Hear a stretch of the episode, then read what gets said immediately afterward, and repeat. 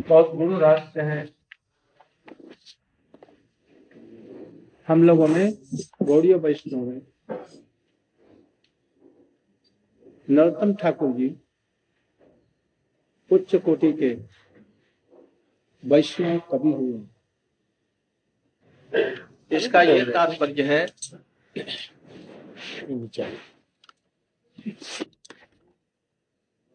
कृपा बिंदु दिया। कर ए दासे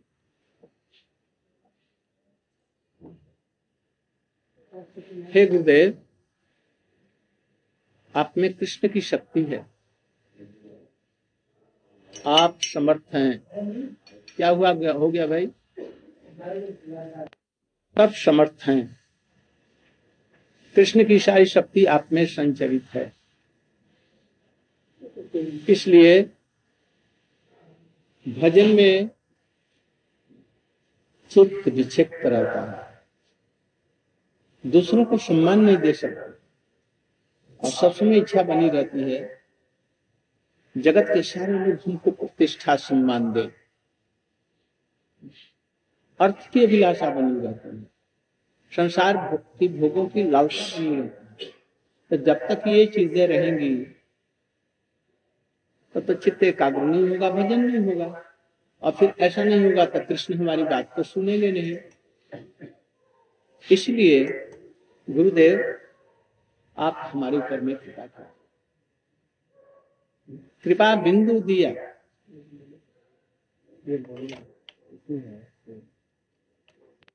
चाहता पूरा? कृपा की एक बूंद चाहता हूँ। इसी से मेरा काम हो जाएगा।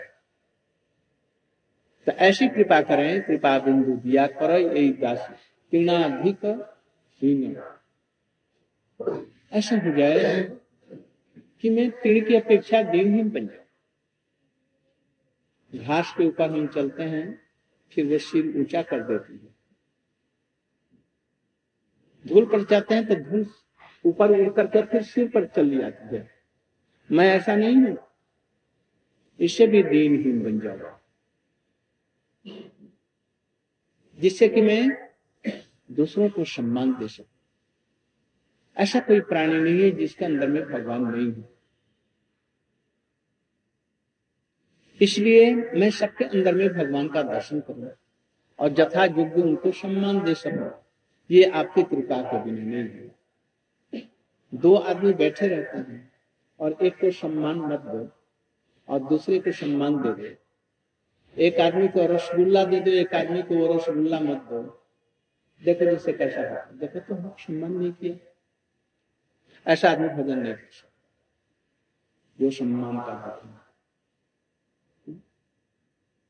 इसलिए भगवान के भक्त लोग, कृष्ण भी, देखो भक्तों के भक्तों के भक्त होते हैं। उनके चरणों में अपने सिर लगा देते हैं कृष्ण स्वयं।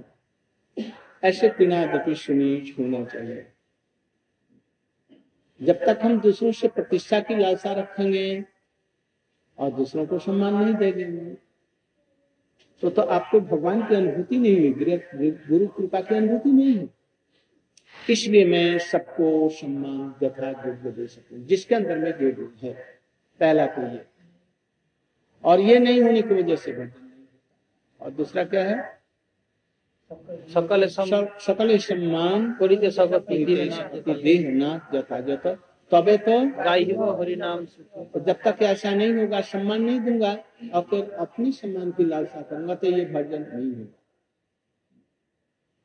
इसलिए प्रभु ऐसी कृपा हम लोग इन कृपाओं को धारण करने की चेष्टा करें। एकाकी अमार नहीं पा पाएगा। हरि नाम संकीर्तन। अकेले भगवत भजन में मन नहीं लगता। गुरुदेव शक्ति संचरित करेंगे तभी हो सकता है, अन्यथा नहीं होगा।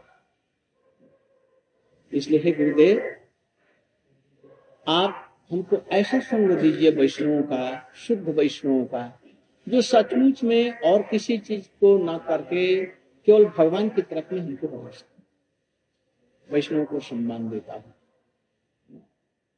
यदि यह हो गया तो हमारा काम बहुत कुछ आगे है।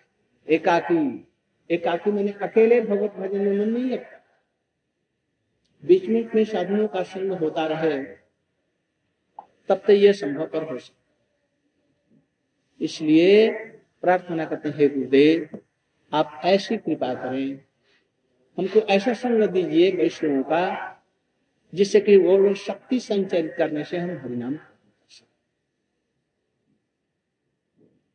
इस तरह से हम गुरुदेव जी की प्रार्थना करते हैं। आज हम लोगों का व्यास पूजा है। व्यास जी के जन्म के दिन में व्यास पूजा होती है। आषाढ़ी पौर्णिमा को दिन। गोवर्धन की विशेष रूप में परिक्रमा लगती है पूर्णिमा को, और उसी दिन व्यास जी का जन्म हुआ था। और उनको समस्त संप्रदाय के लोग, सब लोग उनकी पूजा करते हैं। क्यों? भारतीय संस्कृति की आधारशिला उन्होंने ठीक की। यद्यपि कृष्ण मूल में है, किंतु व्यास जी वेदों का पुनः विभाग न करते, पुराणों का संकलन नहीं करते, वेदांत सूत्र नहीं लिखते, गीता और महाभारत और श्रीमद भागवत नहीं रहते तो हमारी संस्कृति पाश्चात्य जैसे होती। हम ये कह सकते हैं कि हम रामचंद्र जी के वंश में हैं। हम कृष्ण के वंश में हैं। हम व्यास जी के गुरु परंपरा में हैं। विश्व ब्रह्मांड में केवल भारतवर्ष को छोड़ करके ये कहीं नहीं है जब मैं उस वंश में हूँ। हम कह सकते हैं हम कश्यप गोत्र में हम कह सकते हैं संदिल्य गोत्र में हम लोग की वो धारा बनी हुई है। हम कह सकते हैं कि ब्रह्मा जी की गुरु परंपरा में हम हैं। पाश्चात्य देशों में कोई कुछ है ही नहीं है। न वंश परंपरा है न गुरु परंपरा है न कुछ नहीं है। लोग गुप्त तो कुछ नहीं। कुछ नहीं। लोग गुप्त जानते ही वर्ण शंकर की तरफ़ में वो सब लोग किंतु भारतवासी में इसलिए व्यास जी हम लोग के संप्रदाय के गुरु हैं। व्यास मैंने होता है। एक सेंटर से एक परिधि जब खींची जाती है चारों तरफ़ में तो व्यास मैंने इस छोर को छोड़, छू करके इस छोर तक। शंकर हो करके सबसे बड़ी रेखा वो कहीं भी हो सकती उसी तरह से सेंटर हमारे कृष्ण है। कृष्ण से लेकर के हम विश्व में सर्वत्र भगवान की महिमा हम प्रचार करेंगे, ये व्यास। है उसी गद्दी पर बैठ करके आज भी जो आचार्य होते हैं, कृष्ण की महिमा का, जीव तत्व का, भक्ति तत्व का मानव तत्व का वर्णन करके सबको भगवान की तरफ़ में लाते हैं शुद्ध रूप में उनको व्यास इसलिए सुखदेव गोस्वामी भी एक व्यास है। मध्वाचार्य व्यास है। उसी के बाद में माधवेंद्र पुरीपाद जी, ईश्वर पुरीपाद जी, चैतन्य महाप्रभु जी, रूप सनातन जी ये सब एक एक कड़ी व्यास उन्होंने जगत भर में उनकी महिमा का ये किया है, सब जीवों को भगवान की तरफ़ में आकर्षित कृष्ण और राधा वेद उपनिषद शास्त्र का यही तात्पर्य है कि राधा कृष्ण के प्रेम में सब कुछ वेदों का यह प्रतिपाद्य विषय है। व्यास जी ने इसको दिखलाया। उसी चीज़ को पुनः पूरा करने के लिए जब कृष्ण को कोई मनुष्य न समझे, राधा जी को कोई स्त्री न समझे और उनका प्रेम इश्क इत्यादि न समझे इस चीज़ को बतलाने के लिए स्वयं चैतन्य महाप्रभु कृष्ण ही चैतन्य महाप्रभु का रूप धारण किया, राधा जी का भाव और उनकी अंग का उनके बाद में क्रमशः धीरे धीरे आते आते अभी एक सौ वर्ष भी नहीं हुआ। उन्नीस में ये अप्रकट हुए शिल भक्ति सिद्धांत से। और इनका आविर्भाव उन्नीस सौ अठारह सौ। ऐसा ही उनका जन्म हुआ। और विश्व में ऐसा कोई राष्ट्र नहीं बचा जहाँ पर कि उन्होंने राधा कृष्ण और महाप्रभु का नाम और हमारी शुद्ध गीता और भागवत की पुस्तकें सर्वत्र नहीं प्रचार किया। शिष्य प्रशिष्य रूप में सर्वत्र ही उन्होंने प्रचार किया। इसलिए उनके स्थान पर ये बैठने वाले महापुरुष श्री भक्ति सिद्धांत सरस्वती गोस्वामी जी हुए इनका जन्म जगन्नाथपुरी में हुआ। इनके पिताजी श्री भक्ति विनोद ठाकुर जी। इनका नाम रखा विमलानंद विमलानंद। विमला प्रसाद। विमला प्रसाद। जगन्नाथ जी की शक्ति का नाम भारिया का नाम लक्ष्मी जी का नाम विमला है। तो उन्हीं की कृपा से ये ये आविर्भूत हुए। इसलिए विमला प्रसाद विमला जी का प्रसाद ये है। इसलिए विमला प्रसाद। जिस समय इनका जन्म हुआ मैया देख करके आश्चर्यचकित हो गई। भक्ति विनोद ठाकुर को बुलवाया देखो तो ये बच्चे में ये तिलक द्वादश संगों में तिलक दिख रहे हैं। जनेऊ का चिन्ह। ये ये तिलक नहीं चिन्ह। अपने आप वो खींचा हुआ। और जग पवित्र का चिन्ह था गले में तुलसी जी की माला धारण करने के लिए वहाँ पर सफ़ेद सा कुछ हो गया था। भक्ति विनोद ठाकुर जी ने देख करके मन ही मन प्रणाम किया। ये कोई महापुरुष हमारे घर में जन्मेगा ये साधारण व्यक्ति नहीं है। इसलिए बिमला प्रसादन का नाम। जब ये पाँच वर्ष महीने का हुआ तो हमारे हिंदू शास्त्र में ऐसा लिखा गया बच्चों को पाँच वर्ष पाँच महीने और लड़कियों को सात महीने तक इन लोगों को अन्न प्राशन करना चाहिए। मैंने खाने के लिए कुछ देना चाहिए। उसी समय में ठीक आषाढ़ का महीना था। रथ यात्रा चल रही थी। लाखों लोग करोड़ों लोग जगन्नाथ जी के ध्वनि करते हुए जगन्नाथ बलदेव और सुभद्रा जी का रथ खींच रहे थे। खींचते खींचते जबकि उनके घर के भक्ति ठाकुर जी के घर के सामने आया। उस समय वहाँ पर डिस्ट्रिक्ट मजिस्ट्रेट थे। और बड़े प्रतिभाशाली थे। और जगन्नाथ जी का सेवा का भार जितना था, इनके ऊपर में था। ये इसके मैनेजिंग डायरेक्टर थे उस समय।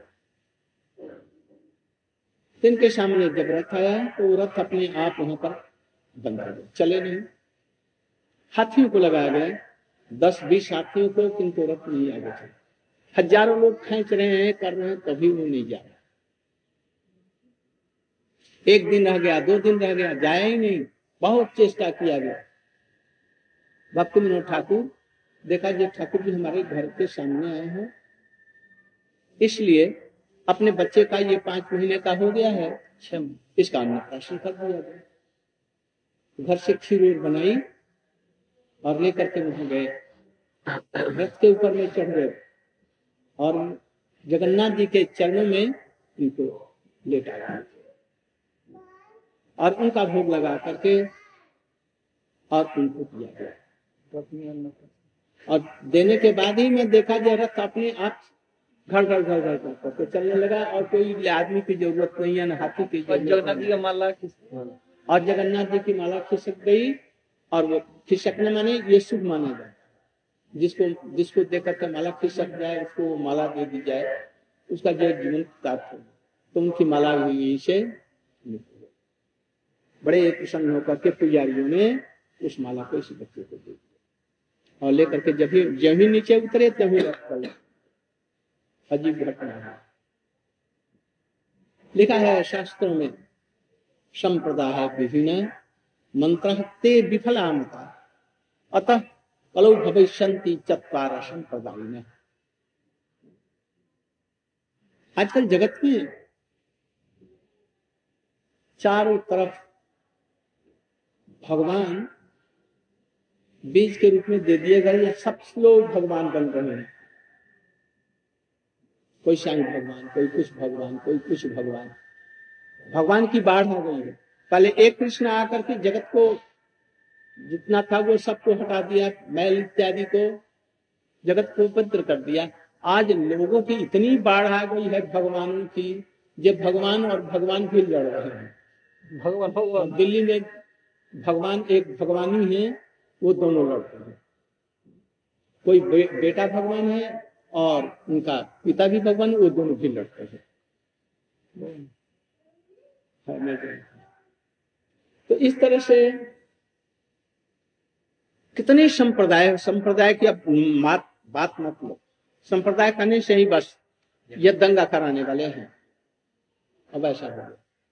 संप्रदाय इसको नहीं कर संप्रदाय कहता है संप्रदाय।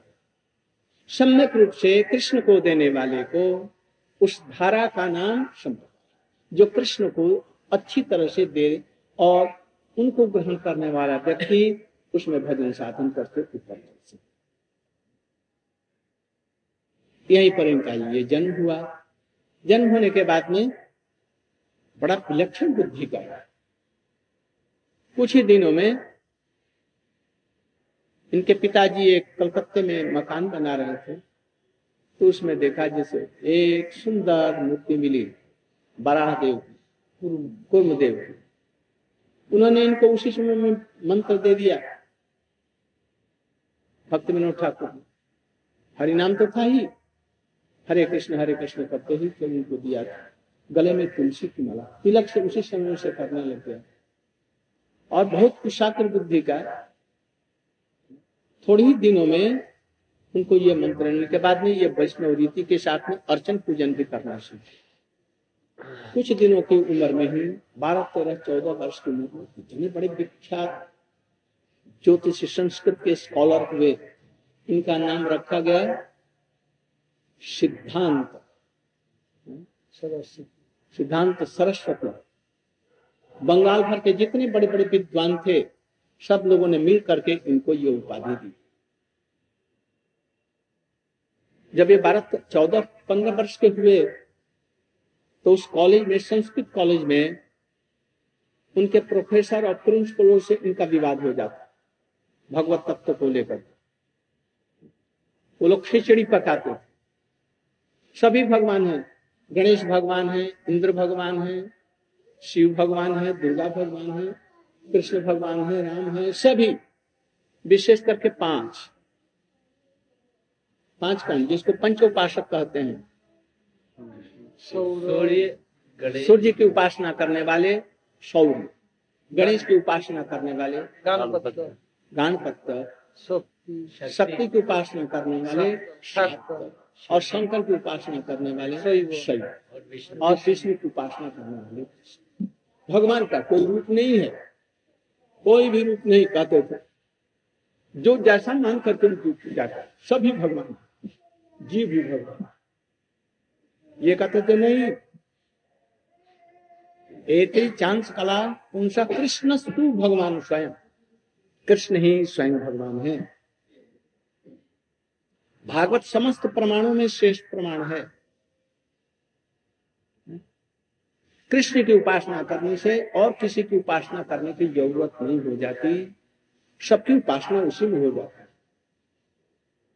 एक सौ रुपए के नोट में या पाँच सौ रुपए के नोट में चार सौ निन्यानवे रुपये उसमें रखते हैं।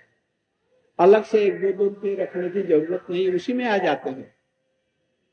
ऐसे ही कृष्ण की उपासना करने से सबकी उपासना हो जाती है।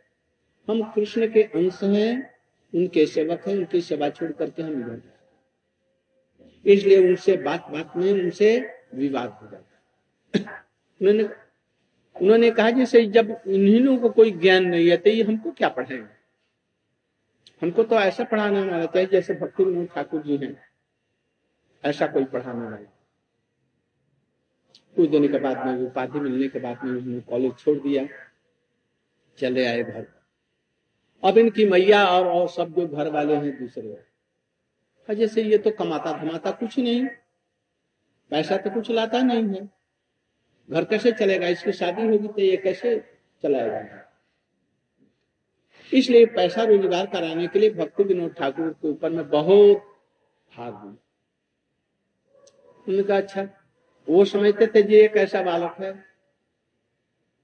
इसलिए उनको एक मेडिकल दुकान कर दी कलकत्ता दवाओं का। दवा किंतु भगवान की इच्छा प्रबल, वो दुकान चली नहीं। फेल हो गई जदाजस्य ग्रहणाती जिसको अपने चरणों में लेना होता है उस जो कोई बिज़नेस करता है बिज़नेस तो उसको उसमें फेल हो जाता है। ये भगवान की में कैसी कृपा है? वो चाहते हैं कि हमारे समीप में आए। ये भगवान की विशेष करुणा है। उसके प्रतिष्ठा करने वाली कोई काम आएगी तो उसको गड़बड़ प्रतिष्ठा नहीं रुपया आने का सोच होगा उसको गड़बड़ कहेंगे हमारे तरफ़ में हमारे प्रति करेंगे। उनको सर्वस्व दिला दें। इसके बाद में एक त्रिपुरा के राजा थे। भक्ति विनोद ठाकुर के बहुत वैष्णव उन्होंने कहा, जैसे ये बैठा हुआ घर में दुकान भी तो चली नहीं, तुम इसको हमारे बच्चे को राजकुमार को पढ़ने के लिए इसको दे दो। इसको हम तीन सौ रुपया दिया करेंगे। आज से कितने वर्ष पहले? करीब करीब एक सौ से अधिक। उसमें तीन सौ रुपये का कितना मूल्य होगा समझिए। उसमें मजिस्ट्रेटों को उतना नहीं मिलता था। हज़ार से कर। हाँ। तो उन्होंने भक्ति ठाकुर ने इनको उस राजकुमार को पढ़ाने के लिए भेजा। चार महीना अभी हुआ ही नहीं था इतने में रंग लाना आरंभ हो गया। बच्चे ने गले में माला पहना। केस जो घुघराले केस वाले थे, उसको कटवा दिया। और माला लेकर के हरे कृष्ण हरे कृष्ण करने और जब किसी से बात करे तो बस, वैष्णव की बात है, भगवान की कथाओं को। और धीरे धीरे धीरे राज्य इत्यादि से उसकी कुछ वैराग्य हरिनाम करेंगे और संसार से वैराग्य नहीं होगा, ये गलत बात ऐसा कभी हो नहीं सकता। भगवान का नाम में प्रेम भी है और इधर विषय में भी प्रेम है, दोनों एक म्यान में दो तलवार नहीं रह सकती। जो कुछ न कुछ कुछ दिनों के बाद में इसका प्रभाव होगा। बच्चे की स्थिति देख करके, मैया की गोद में नहीं जाता। संसार के कामों में राज्य काज में कुछ मन नहीं लगता मैया आकर के भक्ति ठाकुर को उनसे कहे, अपने पति से, त्रिपुरा नरेश आज से मैं खाना पीना छोड़ दिया आप नहीं खाऊँगी। अब कल देखूँगी नहीं तो मैं बीज खा करके मर जाऊँगी। अरे ये बच्चा तो ये एकदम साधु बैरागी बन गया ये बैरागी को पल्ले दे दिया। उस समय में प्रभुपा जी का लाल कपड़ा नहीं था अभी तो अभी छोटी सी उम्र थी सोलह सत्रह वर्ष की। किंतु विचार कितना परिपक्व था। उसके प्रभाव से भी बच्चे को भक्ति के तरफ़ में बढ़ने लगे। मैया ने कहा कि मैं हड़ताल भोग करके और कल मरूँगी। और उसमें मृत्यु नहीं होगी तो विष खा करके मरूँगी। किंतु इस बच्चे को उसके यहाँ नहीं पढ़ा। राजा घबरा गए और कहा, कृष्ण को जो आप भक्त विनोद ठाकुर को चले गए।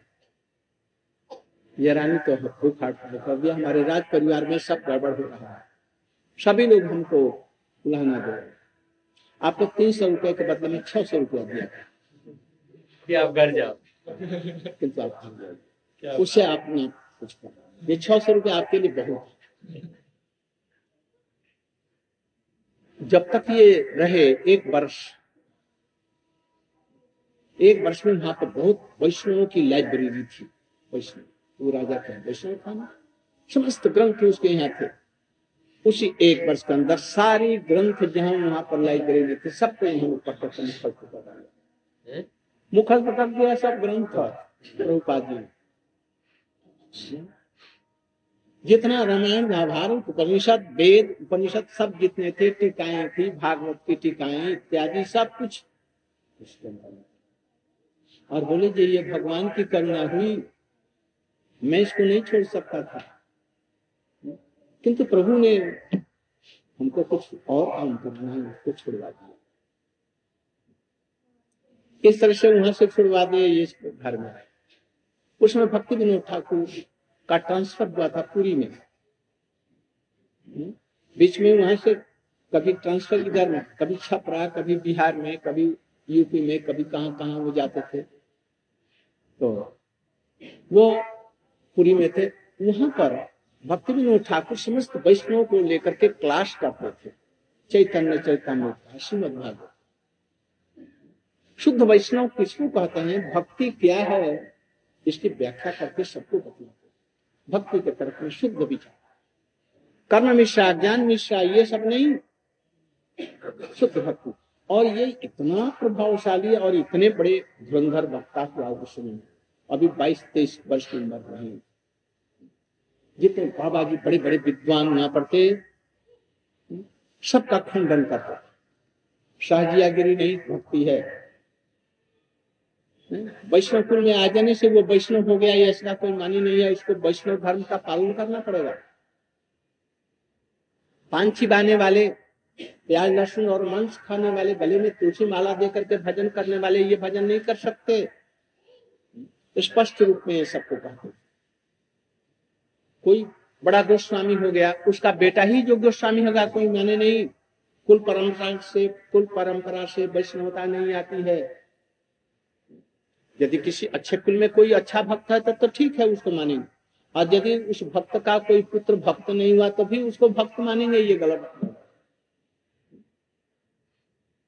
जो ब्राह्मण का बेटा ब्राह्मण ही होगा, ये नहीं।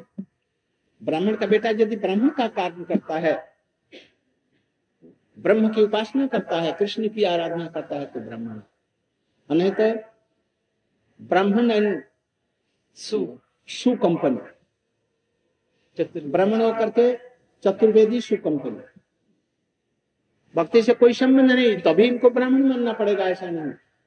केवल जनेऊ रखने से ब्राह्मण नहीं, शुद्र कुल में भी उत्पन्न व्यक्ति, यदि भगवान का भजन करता है तो वो ब्राह्मण होने योग्य है।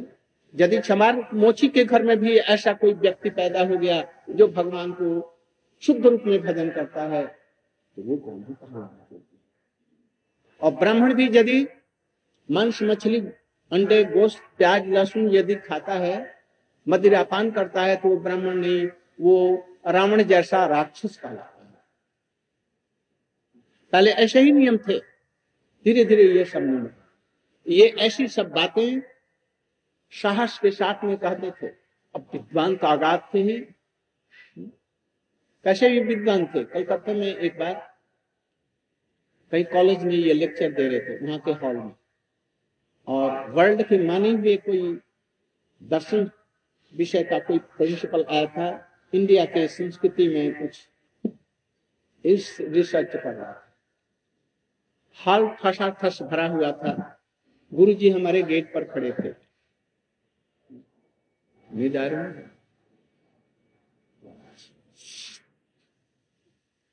खचाखच भरा हुआ था।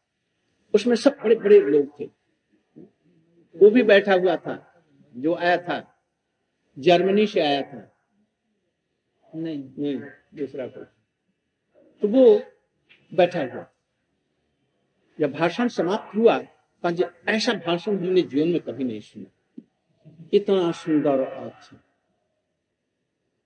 हमारे गुरु जी से, से बात हो रही थी। गुरु ने आपको कौन सी चीज़ अच्छी लगी? तो यही तो खूबी है। आज तक हम भारतवर्ष में नहीं वर्ल्ड में घूमे। बड़े बड़े दार्शनिकों से और विद्वानों से हमने भाषण सुने। किंतु ऐसा मालूम होता था जैसे ये चुटकी बजाते हैं मैं जानता हूँ सब कुछ।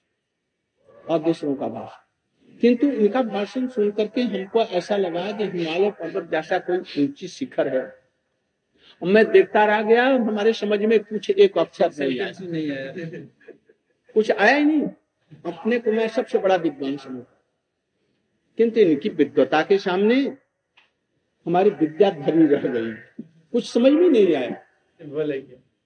ये ऐसे ये विद्वान थे। चैतन्य चैतामृत का अनुभाष्य जो लिखा है इन्होंने श्रीमद भागवत के भाष्य विश्वनाथ चक्रवर्ती ठाकुर इत्यादि का जो उन्होंने प्रकाशित किया। अमूल्य देन है ये। उन्होंने शुद्ध वैष्णवता के ऊपर में बहुत ज़ोर दिया। इसको मानने वाले बहुत कम है। तनिक भी गड़बड़ी होगी तो उसको वैष्णव नहीं मानने वाले थे ये धुरंधर। आजकल कुछ लोग उनका विचार लेकर के तो चल रहे हैं, किंतु विचार मानते नहीं हैं। इसलिए उन लोगों ने विरोध करना आरंभ किया बाबा जी लोगों ने क्योंकि वो बीड़ी सिगरेट पीते थे। बाबा जी और यहाँ तक कि मांस भी खाते थे और हरिनाम भी जपते थे। चार चीज़ें पहले छोड़ो। द्यूतम पानम स्त्रियम। स्त्रियम। सुन। और अवैध रूप में स्त्रियों के साथ में संपर्क। उनको अपनी माता बेटी या बहन मानो। उनका आदर करो दूसरा कोई भाव नहीं आया अपनी स्त्री के अतिरिक्त। और स्त्री पर भी ऋतु काल में ही केवल संपर्क। और नहीं तो सब समय दोनों मिल करके हम भगवान की सेवा कर रहे हैं। बस ऐसा होना दूध कभी नहीं होनी चाहिए। आजकल तो राजा ही हमारे सरकार ही खिला रही है। लॉटरी, फॉटरी। जुआ मत खेलो कभी। युधिष्ठिर महाराज ने यह दिखलाया कि जुआ का नतीजा क्या होता है, ये भगवान के परिकर थे। खुद भगवान के परिकर ने ये दिखलाया जैसे जुआ खेलने का क्या ये नतीजा होता है जुआ खबरदार धूम्रपान, बीड़ी, सिगरेट, चाय, अफीम इत्यादि, कॉफ़ी, ये सब मत लो। इनसे से दूर रहो, बुद्धि को भ्रष्ट कर देते हैं। और हिंसा। ऐसा कोई मत काम करो जिसमें कि तन से, मन से, वचन से हिंसा होती हो। ये मत करो। इन चारों चीज़ों के बाद में तब भगवान का भजन करो। पहले इन लोगों को ये सब चीज़ की शिक्षा देनी चाहिए। सब वैष्णव का ये कैसा ये निकाला? ये तो ठीक नहीं है तो तब हम लोग वैष्णव से खारिज कर दिया ये। इसके विरोधी बन गए। भक्ति विनोद ठाकुर को जाकर के नालिश किया। भक्ति विनोद ठाकुर ने कहा, जिसे तुम चले आओ बंगाल में। इनको बंगाल में बुला और मायापुर का भार इनके ऊपर में दिया। तब से मायापुर की जमींदारी खर्च करके प्रभुपाद के ऊपर में दिया। और प्रभुपाद ने वहीं पर मंदिर आरंभ किया। भक्त विनोद ठाकुर ने पहले बनाया। वो घास फूस का वो मंदिर था। उसमें थे चैतन्य महाप्रभु जी एक तरफ़ में विष्णु प्रिया और एक तरफ़ में लक्ष्मी प्रिया और राधा कृष्ण का धीरे धीरे विशाल मंदिर बना। उन्होंने सर्वत्र प्रचार किया केवल भारतवर्ष में ही नहीं उस समय में बन महाराज जी थे उनको वेस्टर्न कंट्रीज़ में भेजा। क्या दे, क्या देने के लिए? चैतन्य महाप्रभु का वह संदेश जो गोलोक वृंदावन से लाए। बस वहाँ गए भैया इसके बाद में गोस्वामी महाराज जी को भेजा। इसके बाद में फिर उन्हीं के शिष्य भक्ति वेदांत स्वामी महाराज जी हमारे गुरु जी से संन्यास लेकर के और फिर वही गए। और सर्वत्र उन्होंने प्रचार किया। और उनके प्रचार के माध्यम से हज़ारों हज़ारों लड़कियाँ पुरुष बच्चे बड़े बड़े विद्वान लोग, लाखों लोग कहिए यहाँ पर भी कुछ लोग हैं, उधर के। सबस्त्र उन्होंने प्रचार किया। वहाँ के लोग भी जिस तरह से कड़ाई से पालन करते हैं, यहाँ के लोग नहीं करते। गला गले में माला, इधर तिलक केस, मुंडित और एकांत रूप में कृष्ण का भजन करते हैं। बीड़ी, सिगरेट, चाय, अफीम, कुछ नहीं लेते हम लोगों के लिए तो ये बाधक बन जाता है। किंतु वो सब छोड़ छाड़ करके बाधा। नौजुवक नौजुवतियाँ किशोरियाँ, लड़कियाँ, बच्चे बच्चे, सभी लोग आकर के भजन करते उनको यदि ठीक रूप में लाइन मिले, भजन का लाइन तो आगे बढ़ सकते हैं, किंतु बीच बीच में गड़बड़ कर दिया प्रभुपा जी जैसा भक्ति वेदांत स्वामी जी जैसा चाहते थे, वो थोड़ा सा गड़बड़ कर वैसा नहीं करते उन लोगों को सहिष्णु होना चाहिए, हमारी धारा में मिल करके चलना चाहिए लाइन अप धारा हम लोगों की गुरु परंपरा में आए, तब होगा। और गुरु परंपरा से जहाँ बिछड़े तहा सहजिया सखी फेंकी की भांति वो हो जाएँगे। भक्ति से संबंध नहीं रहेगा, रुपया पैसा लाना ही ये भजन का मूल हो जाएगा। तो भजन करके रुपया पैसा लें प्रतिष्ठा रखें और भोग विलास करें जो गृहस्थ प्रभुपाद जी का उद्देश्य नहीं था। उनका तो उद्देश्य ये था कि झोपड़ी में बना करके और वहीं पर ठाकुर जी की पूजा वहीं से प्रचार हो। प्रचार का केंद्र था। इन्होंने उस समय में मृदंग के द्वारा, करताल के द्वारा तो प्रचार होता ही था। उन्होंने क्या किया? बृहद कीर्तन प्रेस स्थापन किए मासिक पत्रिका दैनिक पत्रिका हिंदी बांग्ला संस्कृत अंग्रेज़ी असमिया उड़िया तेलुगु तमिल इस सब उन्होंने ग्रंथ प्रकाशित करवाए और सर्वत्र कृष्ण भक्ति का प्रचार किया। इतना तेजस्वी पुरुष होना बड़ा भारी कठिन है। समाज कुछ लोग पहले इनके विरुद्ध ही हो गए। किंतु किसी की परवाह नहीं की। छोटे छोटे बच्चे, दस, पंद्रह, बीस वर्ष के बच्चे, इक्कीस वर्ष के बच्चे अभी कोमल बुद्धि वाले बड़े बड़े धनी घर के और बड़े पढ़े लिखे लोग, सब गुरु जी के चरण में, उनके चरण में आपके शरण कर उन्हीं के द्वारा एक एक पैसे की भिक्षा मांगते थे। और ज़्यादा पैसा मत ना लाना किसी से। बॉक्स आप बना दिया, बक्से में, कहते थे, ऊपर से पैसा डालने के लिए छेद रहा था। ट्राम में, बसों में, गाड़ियों में, बाज़ार में, किसी दुकान पर। कहा से आए हो? मायापुर से। और महाप्रभु जी की बातें कहना आरंभ कर दिया। सबको भगवान की तरफ़ धीरे धीरे धीरे, बंगाल में तो एकदम क्रांति आ गई। वहाँ के अभिजात के लोगों ने, ब्राह्मणों ने इसका, और वैष्णवों ने भी बड़ा विरोध किया। किंतु धीरे धीरे धीरे धीरे सर्वत्र कुछ धीरे धीरे भारतवर्ष में हुआ, इसके बाद में विश्व में हुआ।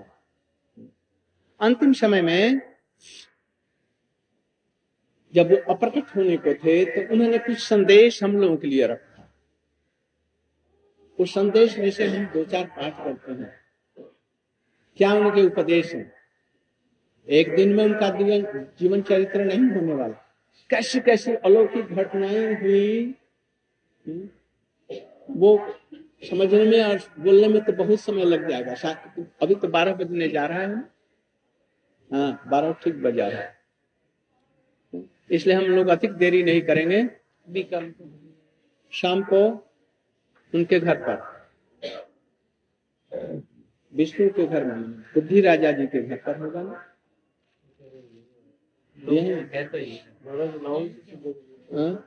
भाई हमारे लिए थोड़ा सा कथा होगी और मेरे लिए सुविधा होगी। और नहीं तो आप लोग यदि सभी कहेंगे तो, तो यहाँ पर आना पड़ेगा आऊँगा। तो, तो उस समय में वहाँ पर इनके संबंध में कुछ उपदेश और उनके जो विचार हैं हम लोग सब वैष्णव लोग भी आ गए हैं बहुत से लोग। लोग ज़्यादा होंगे तो महाराज वहाँ हो नहीं यहीं पर आएँगे। माइक सिस्टम वगैरह भी ठीक। है तो यहीं पर चार बजे के करीब में चार, साढ़े चार बजे से आरंभ करेंगे, छह बजे, सात, साढ़े छह बजे तक समाप्त होंगे। तो आप लोग सभी साढ़े चार बजे के करीब में आएँगे। तो मैं उनके दो चार उपदेश अभी मैं आप लोगों को सुनाता हूँ।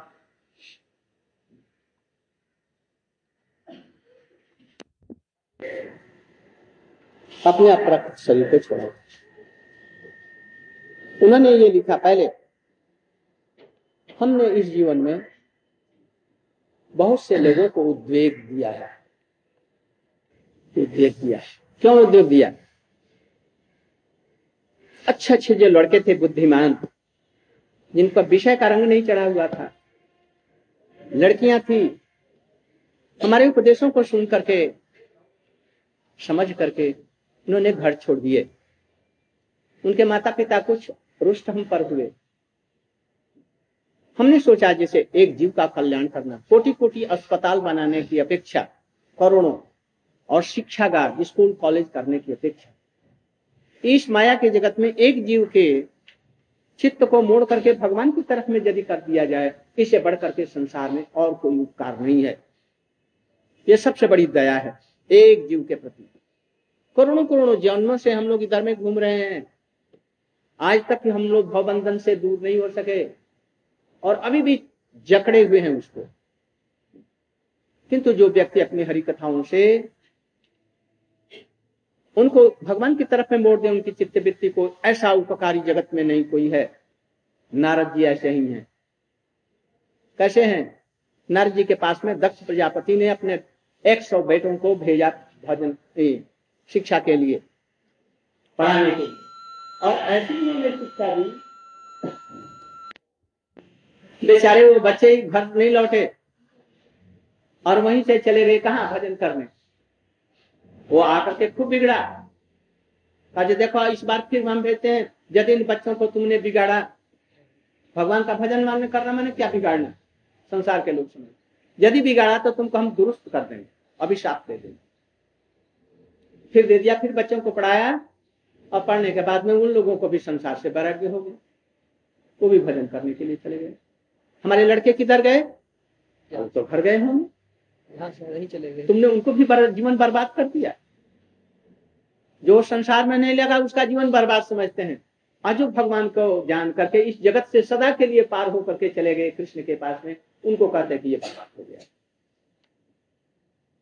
इसलिए मैंने कितने हज़ारों लड़कों को ले आया हज़ारों गृहस्थ भक्तों को भगवान के भजन में लगाया। पास पड़ोस के लोग सोचे, जैसे ये तो पहले अच्छा था, अब तो हम लोगों से संपर्क नहीं खाता, अब बीड़ी सिगरेट पीता नहीं है, चिलम तो हम लोगों को देता नहीं है, चाय नहीं पिलाता है, अब तो घर में जाते हैं तो वो ठाकुर जी का क्या प्रसाद, फल कुछ लेकर के दे देता है, मिठाई दे देता है। पहले जैसे चाय, कॉफ़ी, ये सब आता था मांस मछली आती थी, अब तो ये कुछ नहीं आती, ये इसने इसको बिगाड़ बिगाड़ दिया। तो लोग इससे उद्विग्न हो गए इनसे। वैष्णव को कहा शुद्ध वैष्णव नहीं है। जो मांस खाने वाला और सच्चरित्र नहीं है वो वैष्णव नहीं है। मंदिर के जो पुजारी जो भगवान का भजन नहीं करते खुद हम्म, वो ठीक में वो वैष्णव नहीं है। उनको पूजा करने का अधिकार नहीं है। ये गोस्वामी वृंदावन के राधा रमन के हैं और और सब। बंक बिहारी इत्यादि जी को। भजन नहीं करते न जाने क्या कुछ खाद्य इत्यादि खाते हैं। और लोगों से ठग लेते हैं। हम लोग उनको गोस्वामी नहीं मानते। ये जन्म से गोस्वामी नहीं होता।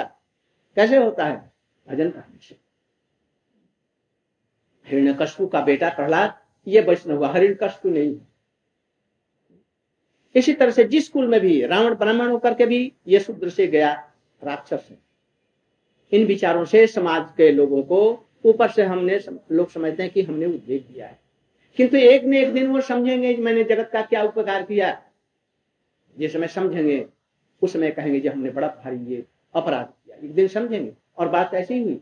उनके जो विरोधी उस समय के थे, इनके चले जाने के बाद में इनकी महिमा को साक्षात्कार करते बोले जी महापुरुष थे। हज़ारों वर्षों में ऐसा कोई इतना तेजस्वी वैष्णव नहीं आया। उस समय समझ करके। और उन्हीं गुरु जी ने वहाँ पर किया। कुल नवद्वीप में मठ, जहाँ पर उनको मारने से जान को मारने की चेष्टा की थी प्रभुपाद उसी जगह गुरु महाराज जी ने किया, वहीं पर सब विरोधियों को बुलाया और उनके चरणों में पुष्पांजलि देने लगे।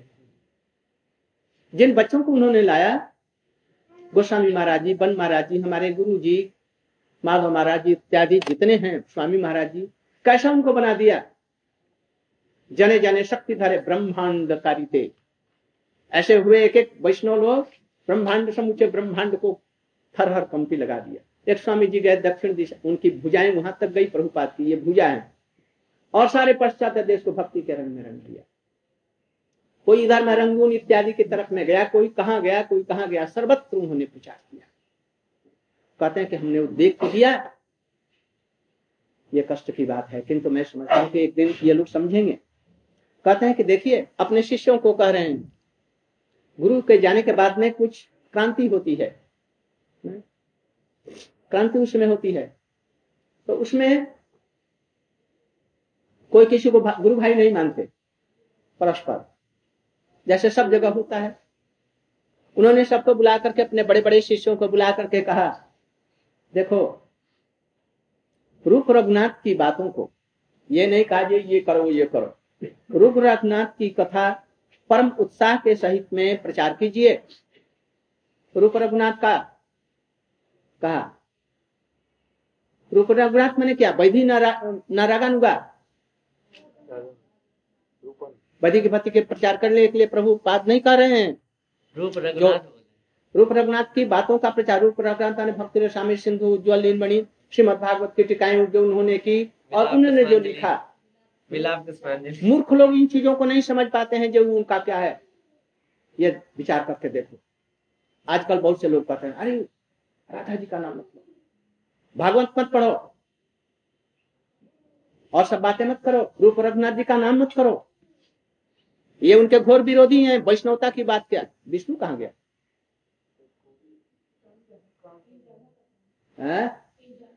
कहीं जाना था? इस समय छोड़ करके जाना था। रूप रघुनाथ की बातों को राधा कृष्ण के प्रति प्रेम, चैतन्य महाप्रभु जिस प्रेम को देने के लिए आए उन चीज़ों का प्रचार मत करो। रुपया पैसा आए ऐसा प्रचार करो। सर्वत्र ऐसा ही हो गया है। हम लोग आप लोग उसके लिए कोई चेष्टा मत। पैसा पीछे पीछे है। जब खोदा देगा तो क्या करेगा? छप्पर फाड़ छप्पर फाड़ करके देता है। हमको ज़रूरत उधर देखने की ज़रूरत नहीं है। यदि भगवान का प्रेम पाना है तो ऐसे शुद्ध रूप में हमको चलना होगा।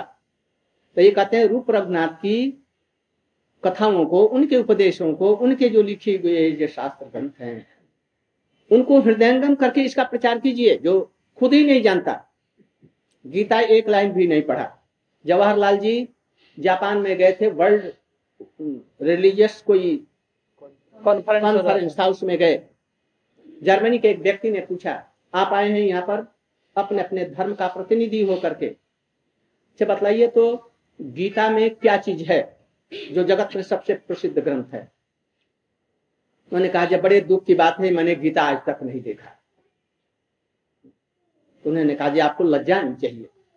आपको यहाँ पर भेजा गया किस लिए? किसने भेजा आपको? धर्म का प्रतिनिधित्व करने के लिए, बड़े लज्जित हुए। इसलिए खुद ही नहीं जानता है कोई अब प्रचार करने। अभी एक दिन नहीं हुआ, मठ में आया प्रचार करने के लिए जाओ। क्या प्रचार करेगा? दो चार किताबें, जो दो रुपए की है, उसको एक हज़ार रुपए में ले आएगा और उसका आधा अपने पास रखा है आधा वहाँ पर जमा करेगा। और क्या करेगा? घड़ी सोने का बांधेगा अच्छे अच्छे बूट सूट पहनेंगे। भजन से कोई संबंध ही नहीं रहा। अरे पहले उस गीता में डुबकी खाओ। और उसके विचारों को हृदयंगम करके तब दूसरों से कर सकेगा। नहीं तो प्रचार क्या? प्रचार किसको कहते हैं? से जार प्राण से जार से प्रचार। जो समझता है पूछता है वो प्रचार करेगा इस चीज़ का। फिर कहते हैं देखो लड़ना झगड़ना मत संसार के विषयों के लिए। रूपानुगणेर पाप पद्म धूली हवाई हमारे चरम आकांक्षा विषय। श्री रूप गोस्वामी के चरण कमलों की धूली ही हम लोगों के लिए चरम उद्देश्य की बात। हमारा उद्देश्य aim object of this life क्या होगा? कृष्ण प्रेम बहुत प्रकार का है। निम्बार्क संप्रदाय में भी है रामानु संप्रदाय में भी भगवान की भक्ति है और, और दूसरे वैष्णव में भी है। किंतु रूप गोस्वामी का जो विचार है वही हमारे लिए मूल है चैतन्य महापुरुष को देने के लिए। क्या चीज़? पूजा करो बस मंदिर स्थापना करके उनकी पूजा करो बस न क्या चीज़ की ज़रूरत है? विचार करो। हुँ? हम्म? क्या चीज़? रूप गोस्वामी है कौन? क्या है? साक्षात रूप में राधा जी की किंग करी है और उस चीज़ को देने के लिए इस जगत में आए। इसलिए उन्हीं की चरण की धूली अतः राधा जी की किंकरी के अतिरिक्त मैं कुछ नहीं चाहता।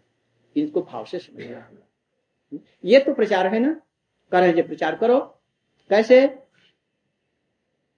अपना रसकली आप सभी जितने हैं आश्रय की अपराकृत, अद्वय ज्ञान अपराकृत इंद्रिय तृप्ति के लिए, अर्थात अद्वय ज्ञान तत्व कृष्ण है। राधा जी उनसे पृथक रहने पर भी एक है उनसे। भक्त लोग उनसे अलग रह करके भी एक है। कृष्ण से उनका धाम अलग होता हुआ भी एक। यह समस्त जगत विश्व भगवान कृष्ण से निकला है। निकल करके भी उनसे एक। ये सब जगत में रहते हुए भी किसी में नहीं है।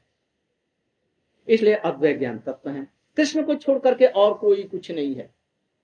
सबके मूल उद्गम ये कौन है? कृष्ण केवल है।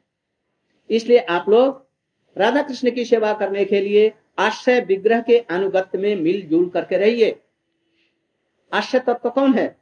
आश्रय विग्रह गुरु। मूल तो वो है राधा जी। किंतु अब इस समय में राधा जी की ही प्रतिनिधि कौन है? इसलिए एक गुरु जी के अनुगत्य में सभी मिलजुल करके केवल कृष्ण की सेवा के लिए, गुरु जी की सेवा के लिए मिलजुल करके करेंगे। और जब ये होगा, जब मेरे लिए कुछ सुख आ जाए, मेरी प्रतिष्ठा आ जाए, मुझे धन मिल जाए, वो कहेगा जब तो परस्पर विवाद हो जाएगा। और यदि सभी मिल करके हम केवल मात्र एक कृष्ण की सेवा के लिए यदि हम करेंगे तो सब में बड़ा प्रेम रहेगा। जब छोटे छोटे बच्चे होते हैं तो माता पिता के अनुगत्य में रहते हैं खाते पीते बड़े आराम के साथ में रहते हैं सब। और ज्यो भी बड़े हो जाते हैं, तब क्या होता है? ये मेरा भाग है, ये तुम्हारा भाग है, ये उसका भाग है तो परस्पर लड़ाई। यहाँ तक कि गोली मार करके दूसरे को खून करके उसकी संपत्ति को हड़प लेना चाहिए। यहाँ पर विरोध होता है। यदि हम लोग सभी सचमुच में कृष्ण की ही सेवा करना चाहते हैं राधा जी कहते हैं कि मैं सबसे अधिक कृष्ण की सेवा करूँ चंद्रावली कहते मैं तुमसे अधिक करूँ। इस तरह से दोनों में उत्कर्ष बनता है। दोनों मिलकर के कृष्ण की सेवा कर रहे हैं। कौन कृष्ण को सबसे अधिक कैसे सुखी कर सकूँ? ये है सेवा। इस चीज़ का आप लोग एक आश्रय के अनुगत्य में विषय जो कृष्ण और राधा जी हैं, इनकी सेवा में उत्साह पूर्वक करें और उसका करें। बतलाव को अंश संट लिखा है इसमें। ये तो, तो सीधा एकदम मार्ग उन्होंने दिखलाया। किंतु ये लोग पढ़ते नहीं है ना जानते हैं ना सुनते हैं। बस एक ही चीज़ पढ़ेंगे बस जो उनको उनके पास। और दूसरा किसी का ग्रंथ नहीं पढ़ेंगे। इसलिए कहते हैं कि देखिए लाखों विपत्ति आएगी। तो घर में रह करके हम विपत्ति सह सकते हैं तो प्रभुपा जी की गुरु की सेवा में रह करके हम क्यों नहीं विपत्ति सहेंगे राधा कृष्ण की सेवा करने के लिए। लाखों विपत्ति आए लाख अपमानित होना पड़े। करोड़ करोड़ लाछन आए गंजन आए अपमान इत्यादि हो। किंतु कृष्ण भजन मत छोड़िए किसी भी स्थिति। किसी भी स्थिति में भजन नहीं छोड़ना। संसार सारा छोड़ दे हमें, तभी कृष्ण का भजन में छोड़ दे। तब कृष्ण उसके लिए उत्तर आते हैं। गुरु उनके लिए उत्तर आते हैं?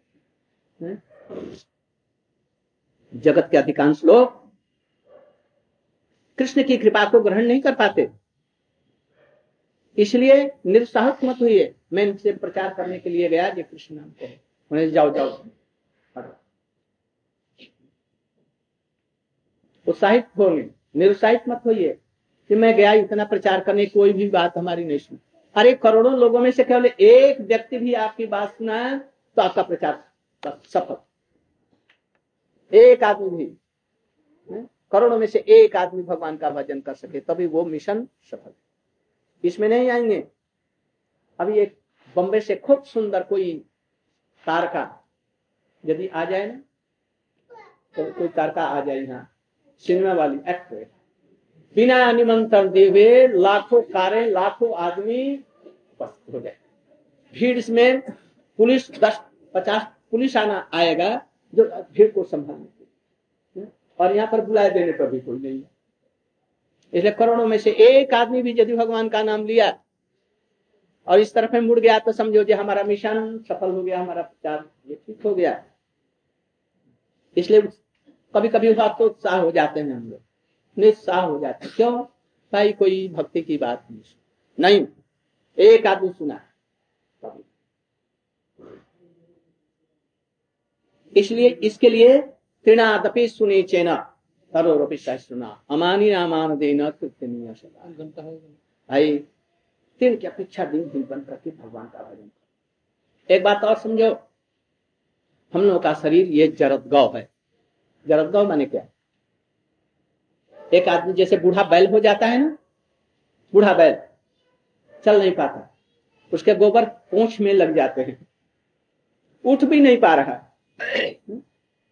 जीप बाहर कर देता है फिर निकल निकल। अब वो मरने वाला है। बिजली चली गई। एक घंटा हो गया इसलिए बिजली चली गई। अरे ठहर जाओ। अब वो किसी काम का नहीं रहा। बूढ़ा बैल। वैसे हमारा शरीर मान ले जरदगा हो गया सड़गल भी गया और उसमें उस समय भी यदि हम कह दें हे कृष्ण मैं तुम्हारा हूँ।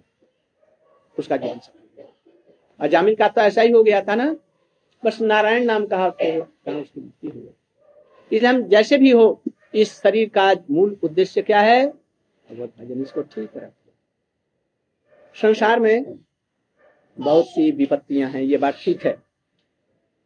बहुत विपत्तियाँ हैं। बहुत से अभाव। अभाव मैंने क्या? अभाव समझते हैं हिंदी में? कमी। रुपये की कमी धन की कमी बेटे की कमी घर की कमी, बहुत तरह की कमियाँ हैं। और तरह तरह के रोग हैं। झगड़े भी हैं इस संसार में। किंतु सारा जीवन इसी के पूरा करने में ही लगा देंगे, ये बुद्धिमान लोगों का कर्तव्य नहीं है। ये तो समुद्र की लहरों की भांति कमी और ये रोग और ये सब चीज़ें, समस्याएँ आती रही। ये कभी बंद नहीं होने को। इसलिए इस संसार में आकर के दिन रात उस कमी को पूरा करने के लिए आज कोई काम किया, उसमें बैंक में कुछ फेल हो गया, वो काम नहीं चला। और बस दिन रात उसी के पचड़ में लगे। ऐसा नहीं, इस जगत में आकर के ये सोचिए, हमारा क्या उद्देश्य है? हमारे जीवन का क्या उद्देश्य होना चाहिए?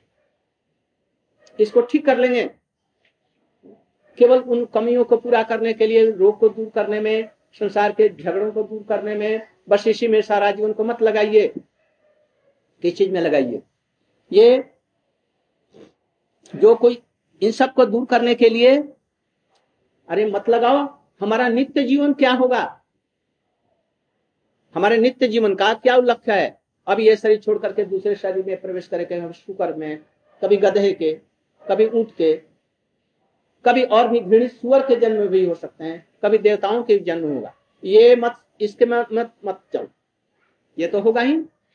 इसलिए ये सोचो जे इनको दूर करने के बाद में हमारा जीवन का लक्ष्य क्या होगा? जीवन का लक्ष्य क्या है? क्या है? जीवात्मा हमारी सुखी, शांति से रहे। आनंदमय हो। कैसे आनंदमय होगी?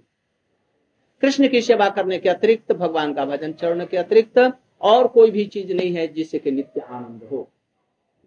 यदि कोई सुखी, शांति रहना चाहता है, क्या करना चाहिए? आनंद की खोज में कृष्ण का भजन करो, और सब काम रह गए तो भी कोई बात नहीं, हो गए तो भी कोई बात नहीं। यदि कृष्ण का भजन हो गया, सब कुछ। इसलिए अपने जीवन का लक्ष्य रखो जो हम अपने कृष्ण के भजन को कैसे हम उन्नत करें। ये करोड़ों करोड़ों में से कोई एक व्यक्ति, दो व्यक्ति कर सकता है, सबके लिए संभव नहीं है। इसलिए थोड़े से भी व्यक्ति करते हैं। एक माया के कारागार से, ये ब्रह्मांड कारागार है। एक कैदी को भी हम यदि छुड़ा लेते हैं जेल से बाहर कर लेते हैं तो जीवन सार्थक उसका हो जाए ऐसा समझ करके हमको चलेंगे दूसरी तरफ़ में इधर नहीं देखना है, इधर नहीं देखना है। नाक किसी में हमको ये उद्देश्य को लेकर के चलना है। यदि सब तरह प्रकार से फेल भी हो गए सब प्रकार से फेल हो गए जीवन में। किंतु कृष्ण का भजन हो गया तो उसका जीवन सफल। ये सबरी का जीवन कैसा था? धनी थी उच्च कुल में जन्म लिया रुपए पैसे तो खूब थी ना। बड़े बड़े ब्राह्मण लोग उसको आदर करते थे। लिखी पढ़ी आश्रम से निकाल दिया। लिखी पढ़ी तो खूब थी। खूब सुंदरी थी ना। कैसी थी? काली कुल्लू थी भिलनी जाती थी। और केवल बस भगवान का राम का भजन ऐसा किया कि बड़े बड़े ज्ञानी और सब लोगों के पास पे भगवान नहीं जाकर के उसके घर में गए, एकदम सीधे, और उसका जूठा देर खाया। जीवन सफल हो गया। और नहीं तो जन्म के चक्कर में पड़ती हुई अभी तक घूमती रहती इसलिए कहते हैं, संसार में बहुत से आकर्षण की वस्तुएँ हैं। कुछ ऐसी हैं जिससे जीवन हमको सुखी नहीं लगता है तो वो विकर्षण की भी वस्तु है। अर्थात कुछ ऐसी वस्तुएँ हैं जैसे हमारे लिए सुखदाई हैं। जैसे हमारे लिए कोई एक सुंदर घर बना दिया एक सुंदर पति के साथ में हमारी शादी करा दी उच्च कुल में या सुंदर लड़की के साथ में शादी करा दी। हमारी नौकरी की व्यवस्था करा दी। हज़ारों रुपयों का इनकम करा दिया तो वो हमारे लिए कैसा हुआ? अनुकूल है वो सुख देता है। और एक आदमी हमारे विरुद्ध लगा रहता है तो ये क्या हुआ? दुख। इसके तरफ़ में अधिक मत दौड़ो। हमारे लिए विकर्षण की चीज़ें वो हैं, यदि हरि भजन में बाधा है तो उसको छोड़ने योग्य है। और हरि भजन के अनुकूल है तो वो ग्रहण कर ऐसी चीज़ें जो हरि भजन के अनुकूल हो, उसको ग्रहण करो। और प्रतिन चीज़ों को दुर्योधन को और दुर्योधन के राज्य को छोड़ दिया। उन्होंने कहा था जैसे ये बड़ा कुमारगी है, बदमाश।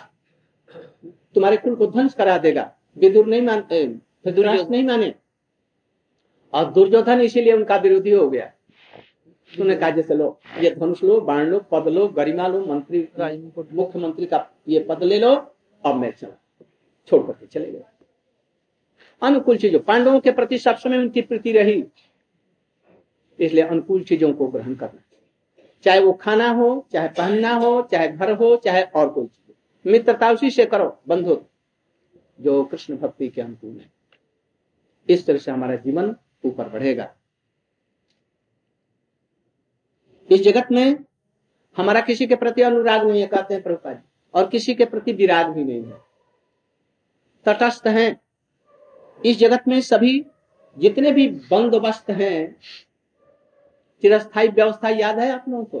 Permanent settlement permanent settlement of the time of Hastings या क्लाइव था लाइव क्लाइव में था। परमानेंट सेटलमेंट जमीनों का ये सब देते थे। परमानेंट सेटलमेंट कहाँ है? है? वो एक दिन बना फिर बिगड़ गया। इसलिए ये मत सोचो ऐसा घर बनाऊँगा जो जब तक पृथ्वी रहेगी तब तक रहेगा। ऐसा मत करो। परमानेंट व्यवस्था मत करने जाओ।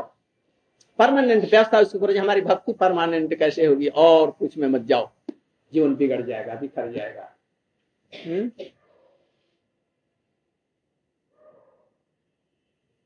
आप लोग एक उद्देश्य क्या? राधा कृष्ण की प्रीति अन्य अभिलाषिता शून्य ज्ञान परमात्मा अनुकूल कृष्ण अनुशीलनम भक्ति बस एक कृष्ण के कृष्ण की प्रीति के लिए जितने हम तन से, मन से वचन करेंगे, काम करेंगे, सब समस्त इंद्रियों के द्वारा कृष्ण की सेवा। ये चिरस्थाई है और बाकी सब क्या है? जितने बंदोबस्त हैं, एक दिन के लिए, दो दिन के लिए वो चिरस्थाई नहीं हो सकते। जितना भी परमानेंट सेटलमेंट करो।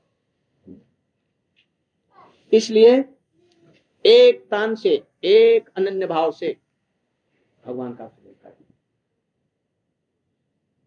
जीवन निर्वाह के लिए जो आवश्यक है, उसको ग्रहण करें। उसमें भी अनुकूल। व्यवसाय करें जो हमारे अनुकूल हो भजन। पत्नी आए, घर में भजन के अनुकूल। पति ऐसा मिले, भजन के अनुकूल। बंधु हमारा हो सखा हो वैसे सभी विषय को अनुकूल समझ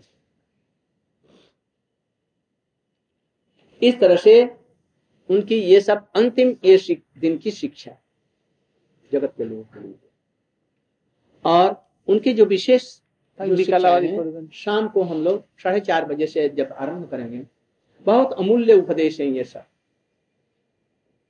इसलिए आप लोग अंततः सुनेंगे तो कभी कभी तो याद तो रहेगी। उस पर थोड़ा सा चलेंगे। ये है हमारा रूपान को धारा इसमें हम लोग चले। लाख लोग कहें इससे हम लोग को दूसरी तरफ़ में नहीं देखना है। शुद्ध भक्ति की तरफ़ में चले। हमारे बाप ने एक कुआँ बनाया, उसमें कीड़े पड़ गया इसलिए उसी कुआँ का पानी पिया मर जाऊँगा, वही पीऊँगा। ऐसा मत करो। कुआँ खराब हो गया तो उसको ठीक से बना करके उसको पानी रिफाइंड करते हैं और तब पियो। हाँ नहीं तो सब गड़बड़ हो तो आज यही तक रहे। अभी हम लोग उनके चरणों में पुष्पांजलि देंगे और आरती करके उत्सव हम लोग समाप्त करेंगे आज की समय। और प्रसाद की व्यवस्था यही है। यही जय। जय। जय। जय। व्यास पूजा की जय। जय। कृष्ण द्वैपायन वेद व्यास की जय। जय। सुखदेव गोस्वामी की जय। जय। परंपरा की जय। हरिनाम संकीर्तन। जय। प्रेमानंदे। हरि हरि बोल।